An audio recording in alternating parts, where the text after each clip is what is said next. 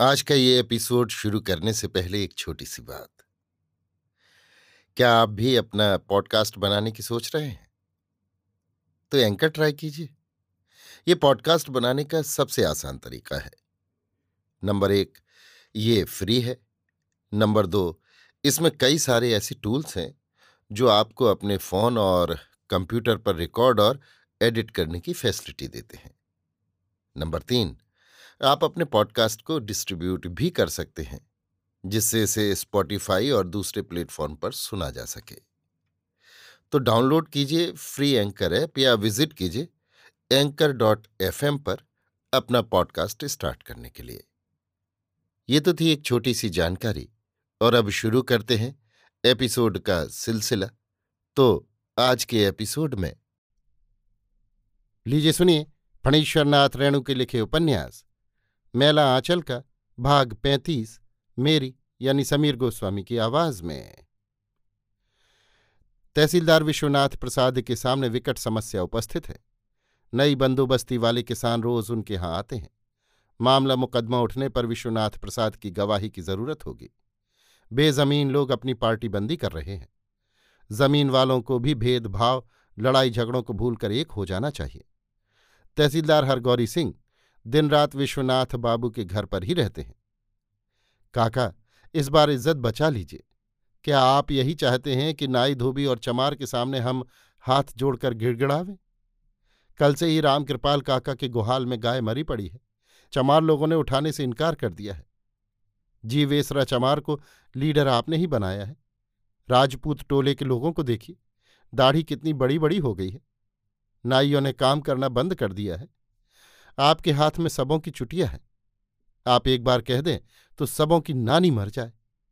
कालीचरण आकर कहता है विश्वनाथ मामा, आप कांग्रेस के लीडर हैं। इसी बार देखना है कि कांग्रेस गरीबों की पार्टी है या अमीरों की।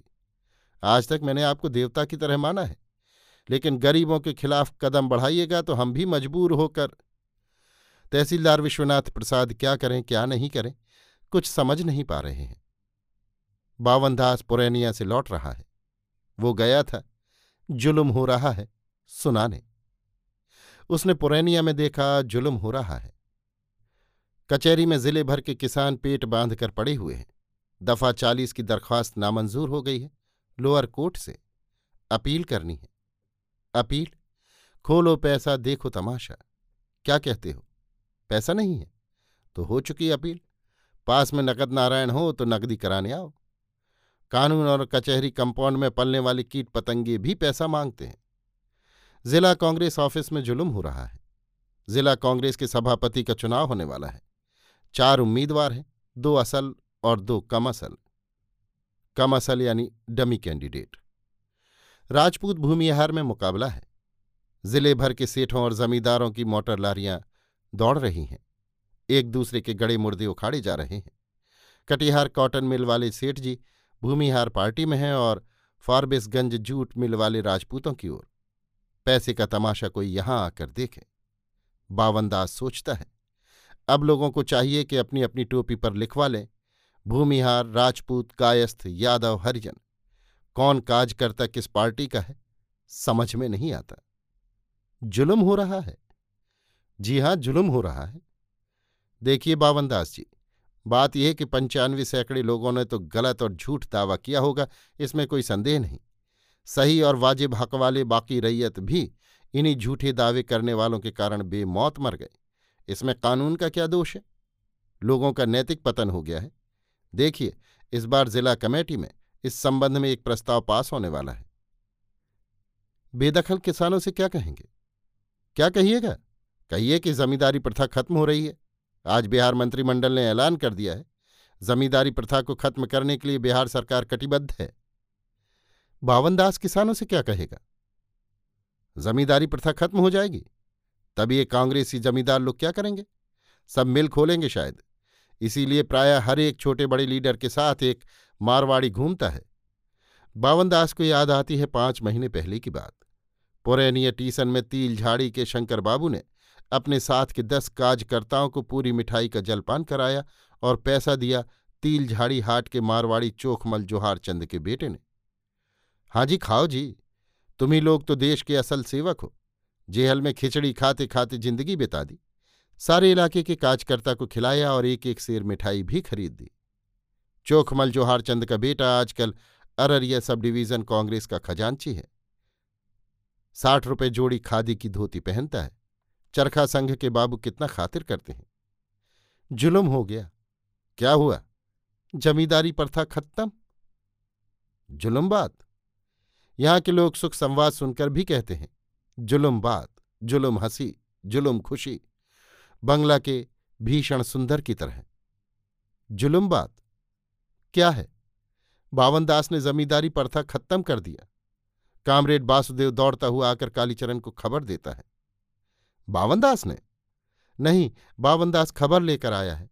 कांग्रेस के मंत्री जी ने जमींदारी का नाश कर दिया है। जब तक लाल पता का अखबार में ये खबर छपी नहीं हो, इस पर विश्वास मत करो कामरेड। ये सब कांग्रेसी झाई हैं। खैर, मैं कल ही सेक्रेटरी साहब से पूछ आता हूँ। तुम लोगों ने मेमरी का पैसा जमा नहीं किया ऑफ़िस में? सब कामरेड को खबर दे दो।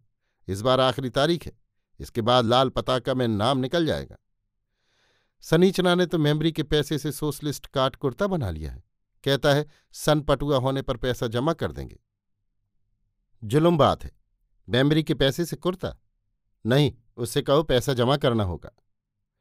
तहसीलदार हरगौरी और तहसीलदार विश्वनाथ प्रसाद अब एक पान को दो टुक करके खाते हैं।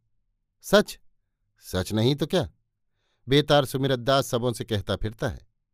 कलम कानून की बात जहाँ आएगी वहाँ लाठी भाला चलाने वाले क्या करेंगे? तहसीलदार बिस्नाथ प्रसाद पुराने तहसीलदार हैं। राजपार बंगा के नीमक पानी से ही सब कुछ हुआ है। कायस्थ नमक हरामी नहीं कर सकता कभी। कांग्रेसी हुए हैं तो क्या अपने पैसे को भूल जाएँगे?